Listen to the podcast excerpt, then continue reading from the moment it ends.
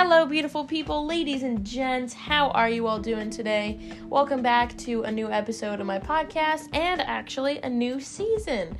I am kicking off season 3 with my amazing girlfriend, Brady. Brady, say hi. Hi. You sound a little more enthusiastic than hi. That. Hi. Oh, ew, that was gross. Sorry. Fuck off. Oh, am I not allowed to curse on this? Yeah. Oh. It's fine. Are you going to bleep it out? No, I don't have that technical capability. Why are you outing yourself this early? Sorry. All right.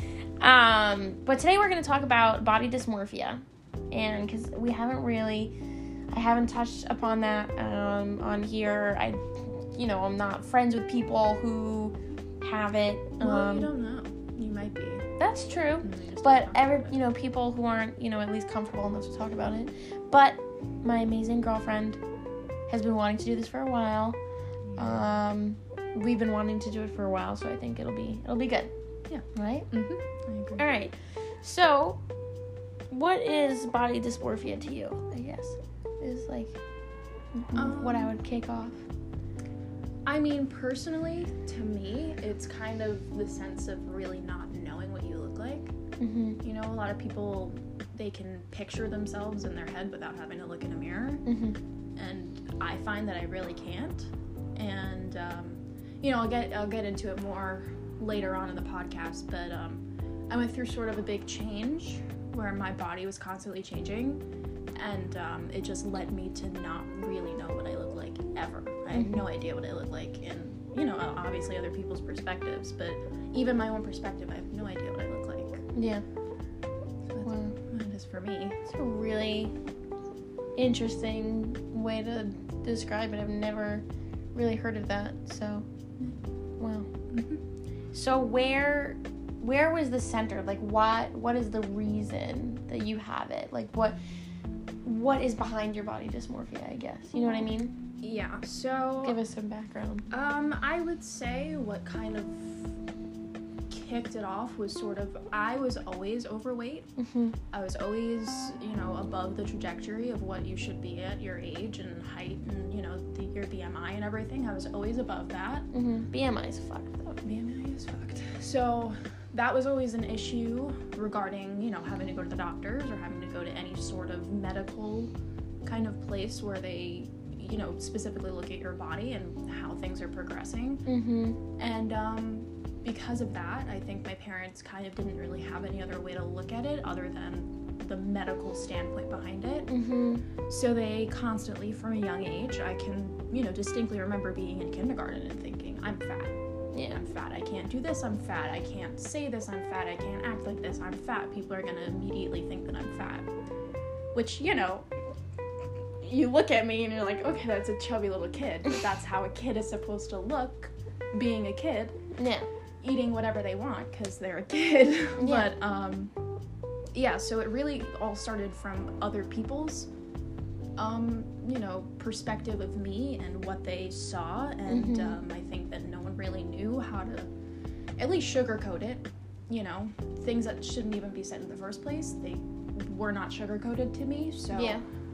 Immediately my first instinct was, okay, you're overweight, you look overweight, you can't do certain things because of this. You can't talk to certain people because of this. You can't, dress this way because you're overweight and you don't want to look fat. You don't want to look bigger to people. Mm-hmm. So that's kind of where it all started, was as a young kid. That was the first thing that I ever knew. All I ever knew was that I was bigger than everyone. And it was wrong. It was. My brother was born premature, so that led to him not being developed as quickly. So he was always super skinny, mm-hmm. which is the other side of body dysmorphia, the skinny part of it. So he was always underweight. He had to eat certain things to try to gain weight, and I was on the opposite side of that. I was the one that was put on diets to try to lose weight. Mm-hmm. At a young age, too, very, where very it really shouldn't happen. Yeah, so that's kind of where it all started, was mm-hmm. being a kid and bigger. Okay, so it started in your early childhood. Definitely. What about you? Me? Well, I feel like I wouldn't even describe it as maybe having body dysmorphia. I would almost just, the only way that I could relate to it in a way is me being femme presenting for so long, right? and that, like, I didn't, you know, I didn't like what I saw. Mm-hmm. But I wouldn't, like, describe it as, like, dysmorphic, because I knew it was me. It's just not the me that I wanted, per se. Okay. You know what I mean? Mm-hmm. So, I mean, that's really the closest thing, is just me being femme for so long and picturing something else in my head that I really, truly thought was me. Right. So that in a sense is what I would go through. But I mean, me being young, I was just always a tomboy. Mm. Because as a kid, I didn't give a fuck about what anybody said. Right. You know, who does? You're just a little kid, and then, you know, you get into middle school and you're like, shit, I can't dress like that. So I still did sometimes, but, you know, I was much more girly, and I would hate every second of it, but, you know, then I would get compliments from boys when I would, and I'm like, oh my god, that's good, that's what people are supposed to like, mm-hmm. before I found out I was gayer than the fucking rainbow, so, yeah, right? Yeah. But I mean, for me, I guess it started, like, in my early teens. Like, it was always there, I guess, but I only understood what it was, like, starting in my early teens. Right. Like, I always wanted short hair. Yeah. Always. Literally always. Right. But my mom never let me. Mm-hmm. And then I finally, you know, COVID, I was like, I'm fucking cutting it off.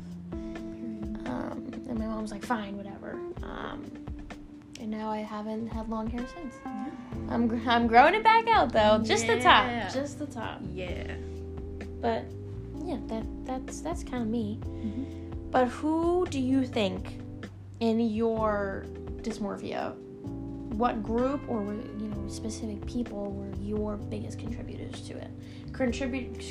Both sides. So contributed to being it worse, mm-hmm. and contributed to getting better. Right. Mm-hmm. Definitely my immediate family. Mm-hmm. So my for which the worse or better? Worse. Mm-hmm. My parents and my brother, mainly, were the, you know, top contenders for mm-hmm. fat shaming and food shaming. Mm-hmm.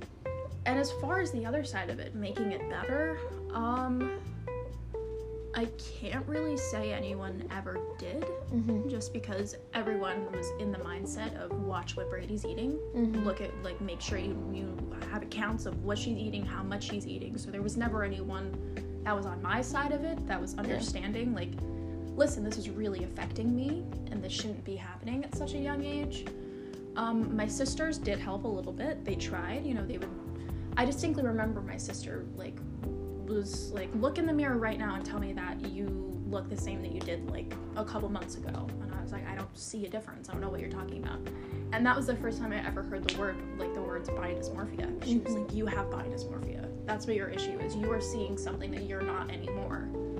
But I felt deep down, and I, you know, my eyes just never really caught up to what was happening, because mm-hmm. it all got sprung on me at once, that, you know, the whole thing that I was going through really was just so fast-paced, and I was just so young that I didn't really understand the full effects behind it. Yeah.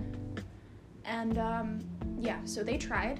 They definitely did. But my friends were on the same boat as me. My mm-hmm. best friend, Brooke, since we've been best friends since you know, we were 4 and 5, and we both had body dysmorphia. We were both in the same position of, we're a little bit bigger, and we both hate the way we look. We mm-hmm. don't want to look how we look. We don't want to talk about how we look. It was never a topic that was brought up, because we both knew how sensitive it was to both of us. Mm-hmm. So I never really had anyone on the other side of it. It was just the negatives, and you just keep on going with that. So yeah, that was my health.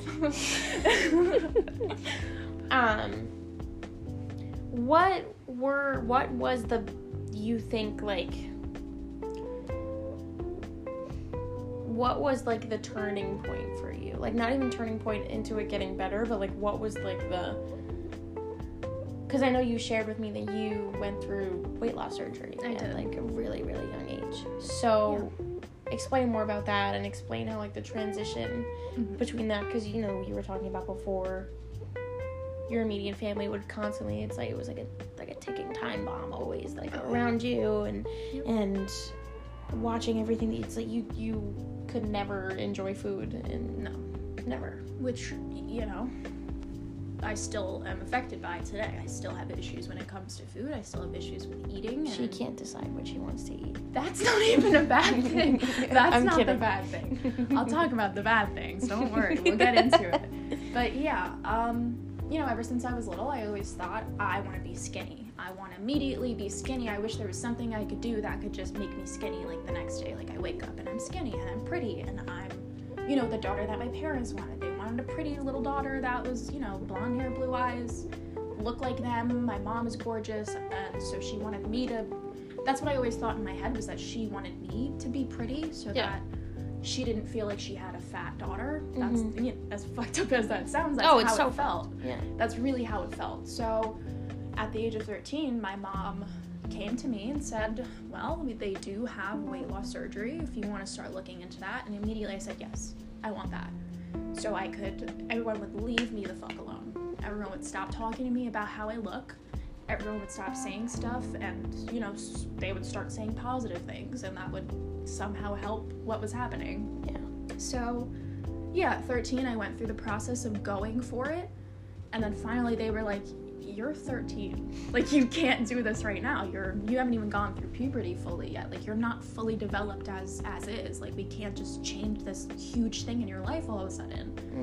So of course I was mad, and I couldn't comprehend why I couldn't just get this done and it could just all be over and I could be happy and be this person I was meant to be. And so they waited, and they talked to the medical board about, you know, how young they could do it, and turns out I was the youngest person they performed weight loss surgery on. They actually had to halt the entire operation because they made me go to a psychiatrist, which is what you have to do in order to go through it. And she, I had just gone through this really bad thing with my best friend where I was in a really bad mental state. I was suicidal. I was not in a good way. So, you know, I didn't really look at that as a bad thing. I kind of was just like, oh yeah, this happened in my life. You know, my best friend said this, she did this, this is what happened. And people were like, are you okay? Like, do you need someone? And so, yeah, she made the whole thing stop, and she said, you have severe depression. We are ordering you to go to therapy right now before we can continue back on to your weight loss surgery. And I was so upset. I was so sad because, again, I had never really heard about depression. It wasn't something that was ever talked about. Yeah. But I absolutely did have depression. The first therapy session I went to, I bawled my eyes out the entire time. And, yeah, finally, they got to the point where I had finished all the sessions, and I was done with that. And then I think it was 10 days after my 15th birthday, I got the sleeve, bariatric sleeve. Which took a toll on my body. Yeah. It's a major surgery. Are you kidding? For people that don't know, they cut out 2/3 of your stomach and then make it smaller so that you physically can't eat as much as you used to. So, yeah, I got that done, and I woke up out of, you know, anesthesia, and I was alone in the hospital, and I was like, I want my mom. Like, where's my mom? And they were like, you can't have your mom here. You can't. You're an adult. You can't have your mom here. And I was like, no, like, I want my mom. And they're like, how old are you? I was like, 15. They were like, oh my God, where is her mother? Where is her mom? Like, they didn't know that I was a minor, and I was a little kid in the hospital room. So that was so much fun. That was a really fun couple days in the hospital. Yeah, it was really cool. And so, since that surgery, I lost 100 pounds, almost 100, maybe like 90-something pounds since then. And, yeah, I thought that that was going to be the one thing that would stop everything, and it would stop the way that I looked at myself, and it would, you know, I would feel pretty, and I would feel good, and, you know, everyone was telling me this isn't going to be the fix to the mental issues you have and the imagery you have in your brain, but I didn't believe it. I was like, this is gonna be it, this is what's gonna help me. And guess what? It didn't help. It didn't do it, but it did make me healthier, you know, at what cost? What kind of help? Please don't justify that. What? I always, so we have these conversations because I think coming from me, like a person outside, I'm like, Brady, like that's not okay. Like that's really not. I think like humor is a good way to cope, but at the same time you need to be reminded of how serious and like not okay it all was, you know? Yeah. Yeah. Because this, it's not normal. It's not what any little kid should go through. You know what I mean? Yeah. And I mean, it just goes to show that no matter, like, how much work you put in, like, a person who is insecure about their body and, yeah, like, going to a gym may help them, you know, boost their confidence, but at the end of the day, it's, like, you. Mm-hmm. It's not, like, what you look like. It's who you are, like, inside and what you tell yourself. Right. And, like, the mental practices that you do, that is what's going to make the difference. Because you could be the skinniest, most fit person in the world and still, like, hate the way you look. Mm-hmm. It's about you learning to love and accept your body for what it is. And, like, there's a woman, she's an actress, and I forgot what her name is, but she played Nanny McPhee. Oh, yeah. Have you ever seen Nanny McPhee? Oh, yeah. I don't know the actress's name, but I know what you're talking about. She was just in Matilda, the musical. Yeah. Mm-hmm. So, I love her. She's amazing. And she was, like, recently, I don't know what fucking talk show it was, but she said that hating your body is, like, such a waste of time because your body is a temple, and you're going to spend the rest of your life in it. Mm-hmm. So the fact that you're saying to yourself in the mirror, like, oh, I hate my thighs, I hate whatever, like, you saying those words doesn't change anything. Mm-hmm. It just makes yourself more miserable. Mm-hmm. So learning to love, like, the little things about you or the little imperfections about you that you find perfect, mm-hmm. that, you know, should be the goal, you know? Very true. But... so, getting back to... So, when you had weight loss surgery, mm-hmm. and you had this whole change, what were people's reactions? Like, what, like the changes that were going through your body, did you find people changed? Absolutely. 100%. It really, looking back at it, it's super upsetting how different you get treated when you lose weight. Mm-hmm. Immediately more attention from boys, mm-hmm. which again, I wasn't in the closet, but I wasn't really fully to terms with my sexuality. I'm kind of the same way right now. You know, I kind of just, I like what I like, I guess. Yeah, well, you like me right now. I do, I love you right now. I love you forever. So I really noticed everyone's perspective of me changed. I would constantly hear, oh my God, you look so good. You look like you lost so much weight. You look so much. Something that really fucked with me was mm-hmm. when people would say, you look so much better now. You look so much better now. And that would, you know, I would have to smile and say thank you. But deep down, that crushed me. Because what did you think I looked like before? What did I look like before all of this? Did I look bad? Did you, you know? So many things go through your head when you really don't realize, you know, and of course they don't mean offense when they're saying it, but hearing that really fucks with you. Mm-hmm. And it fucks with your perspective of yourself and what you looked like before, and you feel even worse, and you're like, well, now I have to keep losing weight so people keep thinking I look good. Yeah. And keep up this facade. It really was fucked up. And so that led to me not really knowing sort of the self-worth that I had, because I based it off of what people said mm-hmm. and what kind of attention I got from it. So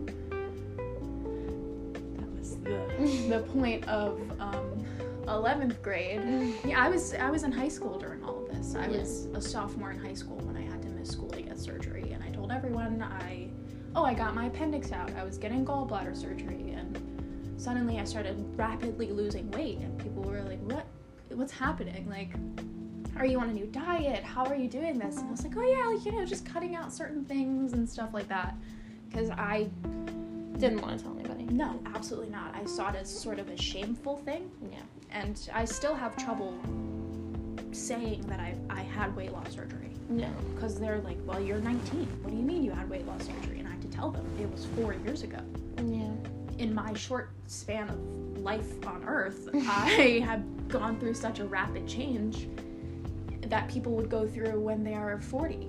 You know, yeah. Like I was in groups with people that were, you know, we're all on the same level. We're getting surgery the same day. And these are people are adults with kids. And I'm a kid. I'm the same age as their kids. Yeah. So it was just very mind-blowing to see. But, yeah, people's perspective 100,000% changed, and the attention I got changed, and people finally stopped talking about what I was eating, mm-hmm. which felt really good to be able to choose for myself what I wanted to eat. And I knew that, I feel like my dad did bring up one of the times, and he was like, oh, should you really be eating that right now? And I was like, well, look at how much I've lost. I went through surgery. You can't say anything anymore. You can't say I can't eat this because I've gone through this. So to make sure that I'm losing weight so that you can stop saying stuff to me. Mm-hmm. It was sort of like a spiteful kind of thing, which is disgusting, and that's not how you should go about surgery. Yeah. So yeah, that's how people's perspective changed, and my perspective. Yeah. Yeah. That was fun. And so I want to get back to the point of when you have surgery, mm-hmm. and when you had the surgery, you still felt the symptoms afterwards. Which symptoms? Body dysmorphia. Oh, absolutely.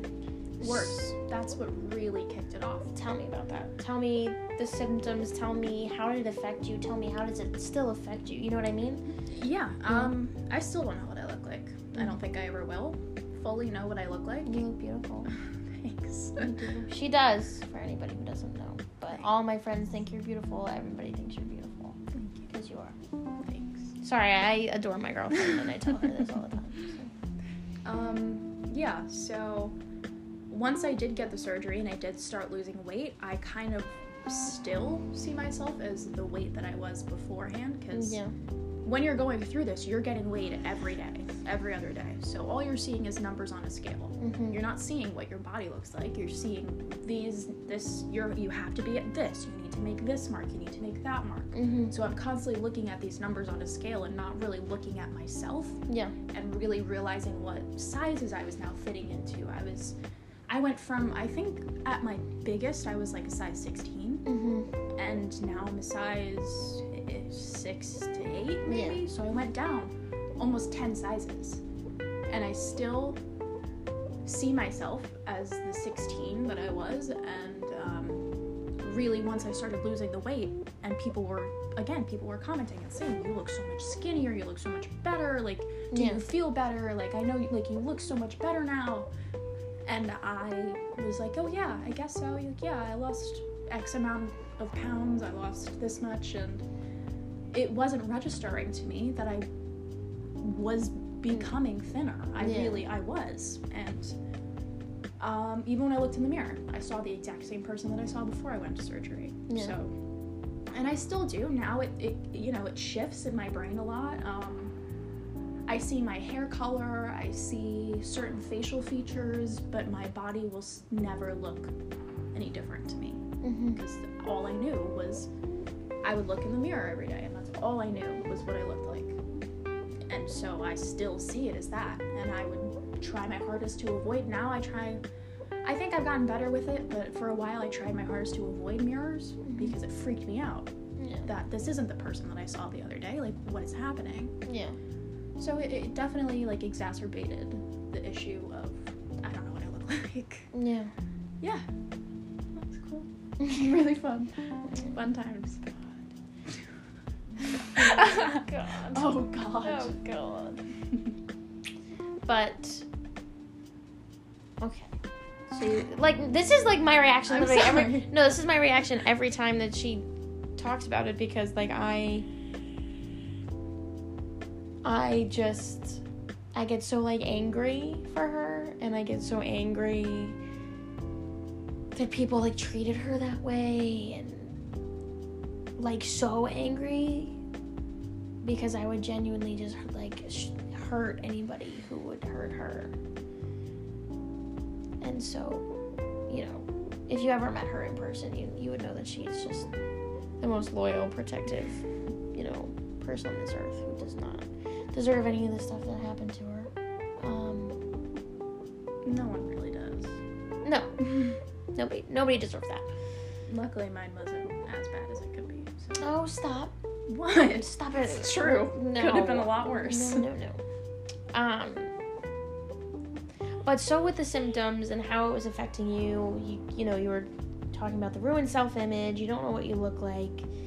You know, you would try and restrict yourself. I know you remember. I remember you telling me that before. Yeah. But how are you now making the steps to heal and to grow? I know you say you're not healed yet. No. But what do you feel like you're actively trying to do, or like what do you think is helping you, if there is anything helping you heal, if you are healing? Well, the real thing that was the issue, the reason that I was gaining weight and rapidly gaining weight, was because I was on a restrictive diet, super restrictive diet. I live in, some people are going to understand what this means, some people won't. I live in an ingredient household, which means that we don't have food, like we really don't. You look in the fridge, there's nothing there. You look in the pantry, there's dog treats and croutons and shit that is not a meal, stuff that's not healthy to eat as a meal. So I would make what I could. I that's where I really came into baking stuff and cooking. She's a very good baker. Thanks. I would have to make everything from scratch because we had the ingredients to make it. So I would make cinnamon buns from scratch. I would make cakes and cookies and stuff. And I would start eating that, and then my parents would notice that I was eating this stuff, and they would take it, and I wasn't allowed to eat that stuff. You know, I wasn't allowed to drink milk. My parents would buy, like, 2% milk, or whatever the lower fat milk is. Skim milk, almond milk, no fat, non-fat, no sugar, all that shit. And my brother would get to drink whole milk. And I didn't understand why I was set to drink things and eat things that no one else was allowed to, like, no one else was eating. I was not allowed to eat anything good. My brother, I remember I brought this up in therapy once with my mom when she was there, and this made her start crying, of course. I said, you know, my brother's name is Wade. I would say, Wade's allowed to eat an entire tray of brownies, but if I eat one, shit hits the fan. Everyone goes crazy. Brady's eating a brownie. Brady's eating this. Brady's eating that. Meanwhile, Wade is eating the entire pantry, everything in the fridge. He's buying cookies, buying this stuff, and he's allowed to eat it. No one says anything about it. So that's what started my binge eating disorder, and it started. I started hiding food in my room because I was afraid it was going to be taken from me. I was always scared of that, so I would have to hide, and then I would get yelled at for wrappers in my room. I would get yelled at if they found something in my room. There was just always something surrounding me and food, which now leads me to, I don't eat as much because of the surgery, so I hoard the food that I do get, and I keep it, and I don't want anyone to know that I have it. I want to keep it hidden in my room. I don't want anyone to know that I'm eating this, and that really... I'm trying to fix it, but it's so hard because that's all that I've ever known is hiding my food. Yeah. Because someone's going to take it from me. Someone's going to say, you're not allowed to eat this. Why do you have this? And they're going to take it. I'm never going to be allowed to eat it again. Yeah. So I'm really trying. I really do. And when I go to your house and when I go to any of my friends' houses and they have food, immediately I'm like, oh my God, like you're allowed to eat this? Like this is for you? Yeah. You get food? You get fed? And then I'm always like, Brady, you could take whatever you want. I can't. I can't. I grab it for you. Because I can't. I can't be seen holding it. No one can know that I'm eating food. No one can know. It's a secret. Yeah. So, yeah, if I find something, I'm like, oh, my God, like, I really want that. I want and then I grab it for her. I'm like, can you hold this? Can you bring it for me? And she does because she understands where I'm coming from. I'm not just some freak that is afraid of food. I'm afraid that I'm going to get in trouble for eating. Yeah. Which is not good, not healthy. No, we're trying to fix that. Exactly. That's you know, I'm trying to heal that. I'm trying to heal my inner child and tell myself it's okay to eat this. Like, you're okay if you want to eat something. We're going to go get Ferrero Rocher later. Oh, yes. Yes. And they're going to be in my drawer. They're going to be in my snack little compartment. Oh, what was I gonna say? I was gonna say something. My sister, she told me that when I was little and I asked my mom for chocolate milk because Wade was drinking chocolate milk, she gave me a protein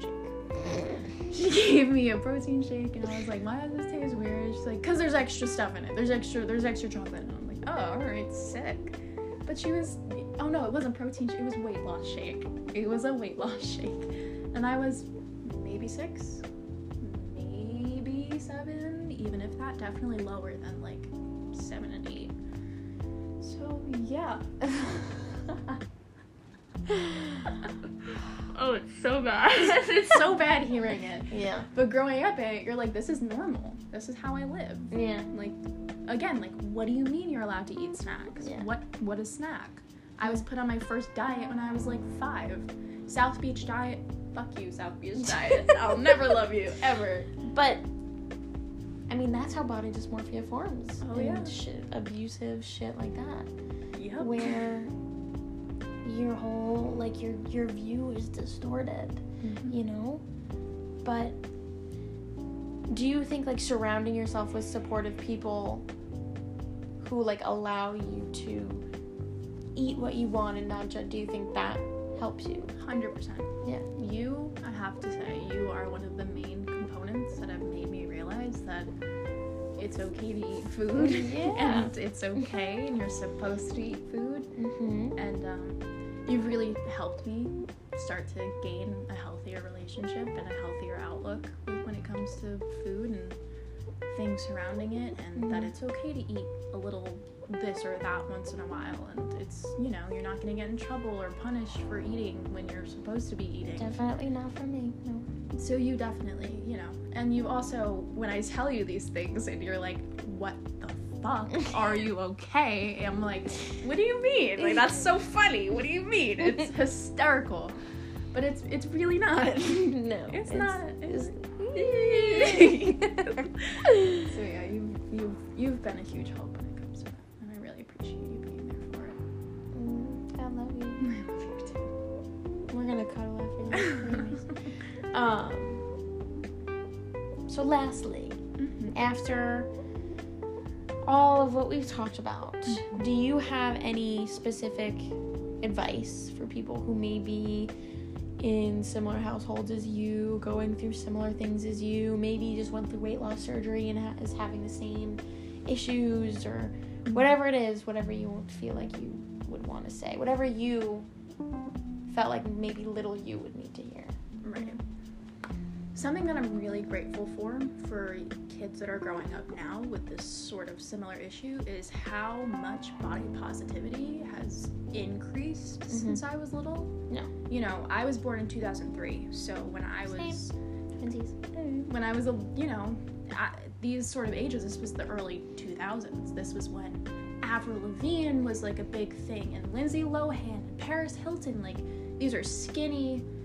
like cookie cutter perfect like because of drugs. What? Because of cocaine. Because of all that fun stuff happened. So that was my role models, were these super skinny, and like, not to shit on y'all, but it was not what we should have been looking for. Not like, well, at least not the only thing we should have been looking at.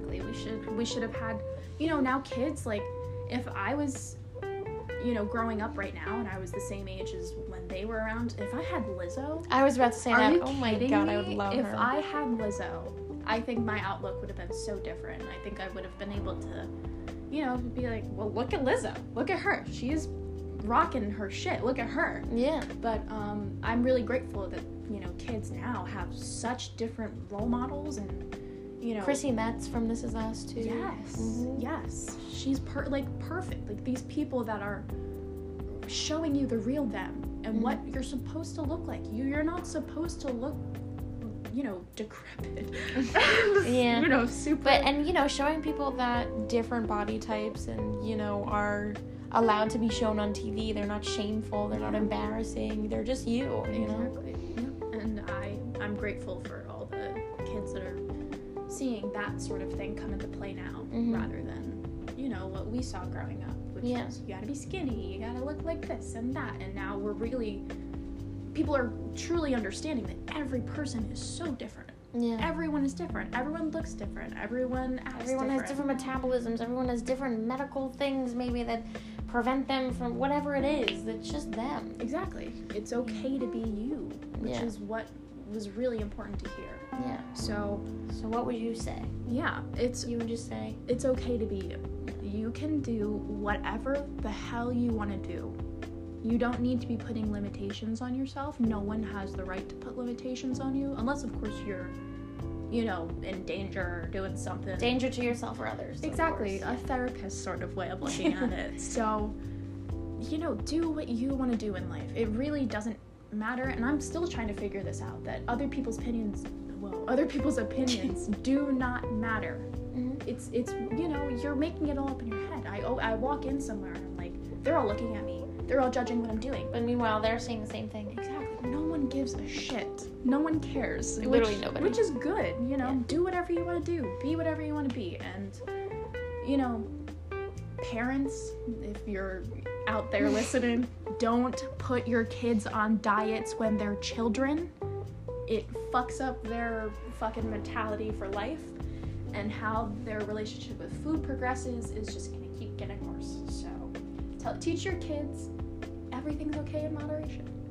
Because it is. That's what my mom taught me. And she's a dietitian. Exactly. Well, she was a dietitian. And you have a good relationship with food. So I think... Overall, yeah. I think we can see the difference there. So, yeah. Do whatever you want to do. Don't limit yourself. And be nice to people. Because you never know what someone... If I had one person that was around that time... that said, don't listen to people don't listen to them. Who cares what they're saying? You do you. It would have made a world of difference instead of, the constant negativity I had surrounding my life. Just be nice. Be nice. And don't judge people for what they're doing. Everyone has their own shit in life. True facts. God, I love you. We've been wanting to do this for a while, so it was a long time coming. And sorry for trauma dumping on y'all, but no, it's a podcast. Absolutely not. It's all for helping people. Yeah. What are your last words? Whoa, whoa! The fuck you about to kill me right now? No, okay. No. What are your? Oh, no. Jill. If you don't see me tonight. She'd kill me. Jill would never tell me. I love Jill. That's true. Jill would never.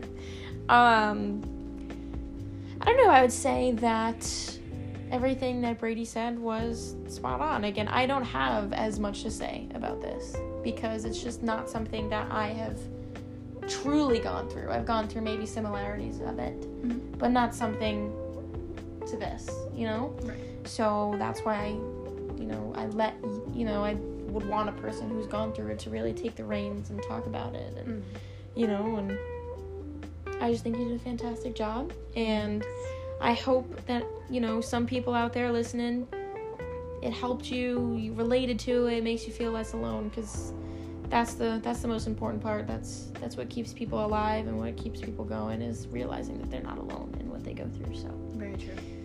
All right, I will see you guys next time. Sorry this was so long. It's fine. It's worth it. But anyways, I hope you guys have a great day, and stay tuned for next episode. Bye, guys. Bye.